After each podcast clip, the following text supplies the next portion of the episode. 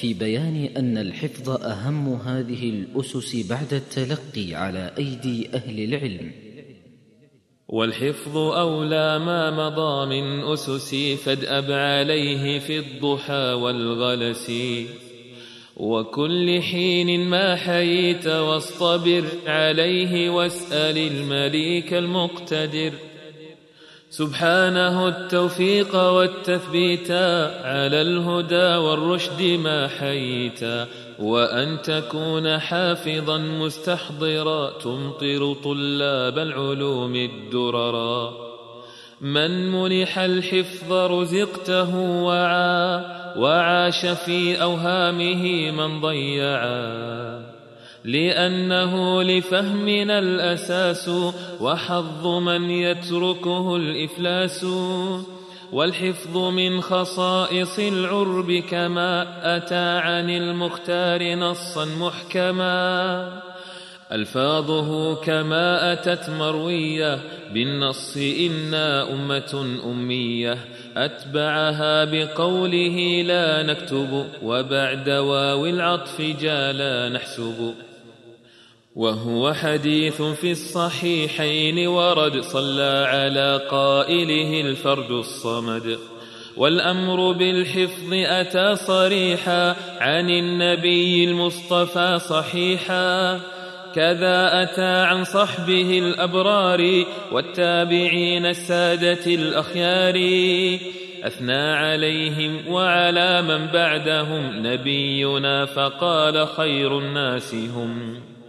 وفي الصحيحين اشتهاره ثبت من طرق كثيرة تعددت بل استفاض فيهما وإن ترد ثبوته في غير ذين فأعد. لذلك العدة لكني أرى أن يكتفى بمن حكى التواترا أعني به الحافظ في الإصابة فكم له في البحث من إصابة؟ وأمر خير الخلق بالحفظ أتى لوفد عبد القيس حيث ثبت.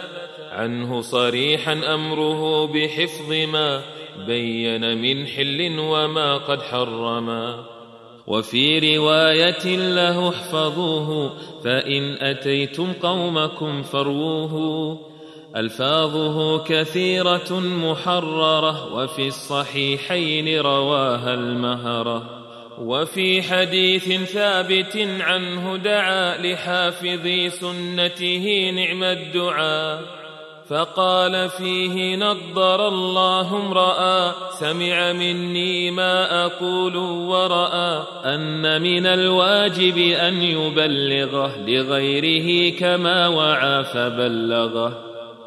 ورحم الله امرأ قد ثبت عن ابن ثابت صريحا وأتى ذلك في سفر ابن حبان كما حواه الإحسان بترتيب سما.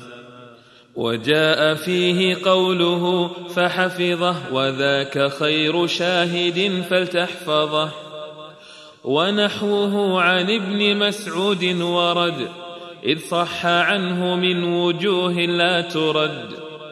وكم له من شاهد منقول يروى عن الأئمة الفحول. نحو ثلاثين من الأصحاب رووه عمن جاء بالكتاب. صلى وسلم عليه الباقي. من بعثت نوازع الأشواق. وعده الحافظ فيما اشتهرا وعند قوم يبلغ التواترا ثم أتى الأمر بحفظ العلم عن بعض الصحابة وحراس السنن من تابعيهم فابن قيس قد زجر. من رام أن يكتب عنه بل أمر أن يحضروا ماء له ليغسلا. ما كتبوا بل قال فيما نقلا. لا تكتبوا بل احفظوا عنا كما كنا حفظنا عن إمام العلماء. صلى وسلم عليه الخالق الصمد البر الرحيم الرازق. وما أتى عن ابن قيس ثبتا وعن أبي بردة لفظه أتى. ونحوه عن ابن مالك ورد في الدارمي إذ به صح السند عنه وزاد قوله لن نجعل ذلك قرآنا وهذا نقلا عن غير واحد من الأصحاب والتابعين الكمل الأنجاب لا نكتب العلم ولا نكتبه قال ابن عباس كذا ينسبه. إلى ابن صخر حافظ الإسلام بعض من الأئمة الأعلام. ثم على منهاجهم قد سارا من تابعيهم من نحى الإنكارا أشهرهم عبيدة والنخعي ثم ابن سيرين الإمام اللوذعي كذلك الزهري والأوزاعي لم يكتبا في مجلس السماع وذكر الشعبي ما كتبت سوداء في بيضاء أو رغبت في أن يعاد ما سمعت أبدا. يا لهف قلبي ويحه ما أبلدا. أصلحه يا رباه وامنحني الهدى والحفظ والفقه وعيش السعدا. وهب لكل السالكين ذلك واجنبهم المسالك الحوالكا ثم أتى من بعدهم من شددا في مسلك الحفظ فكبل اليدا. كثعلب إذ قال وهو العجب في حفظه وفارس لا يغلب. إذا أردت أن تكون عالما فلتكسر اليراع تبقى الراقما لما سمعت في رقيم صدرك مدونا ذلك في تامورك. وما مضى من نهيهم عن كتب ما قد سمعوا من العلوم إنما ذلك محمول على التدوين في مجالس العلم ولم يعن في من دونوا من حفظهم ما سمعوا فحفظوا العلم ولم يضيعوا. وبعضهم قد خاف من هجران طلابه تلاوة القرآن بالاشتغال بالحديث فمنع تدوين سنة الرسول المتبع.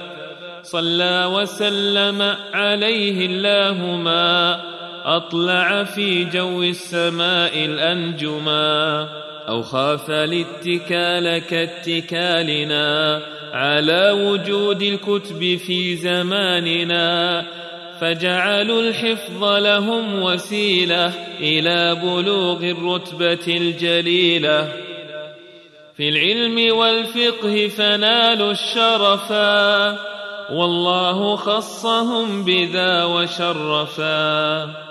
وقد روى الخطيب في التقييد من أخبارهم ما فيه ذكرى للفطن وبعضها قد جاء في المحدث للحسن الأديب والمحدث ومنهم من كان يمحو ما كتب إذ كل ما دونه حتما وعب. فالخط عندهم وسيلة إلى حفظهم العلم كما قد نقلا عن غير واحد كمسروق ومن أبان ذاك مالك النجم السنن والمحو بعد الحفظ غير ممكن في عصرنا ويا له من زمن. نرى به الوسائل العجيبة ونسمع الطرائق الغريبة لكن سيبقى الحفظ خير مسعف للطالبين بل هو الخل الوفي. لو ركبوا الأقراص في عيوننا وأودعوا الحاسب في صدورنا لن نجني العلم بدون الحفظ يا بني فلتكن به معتنيا ولتنتفع بهذه الوسائل من دون إسراف ولا تواكل.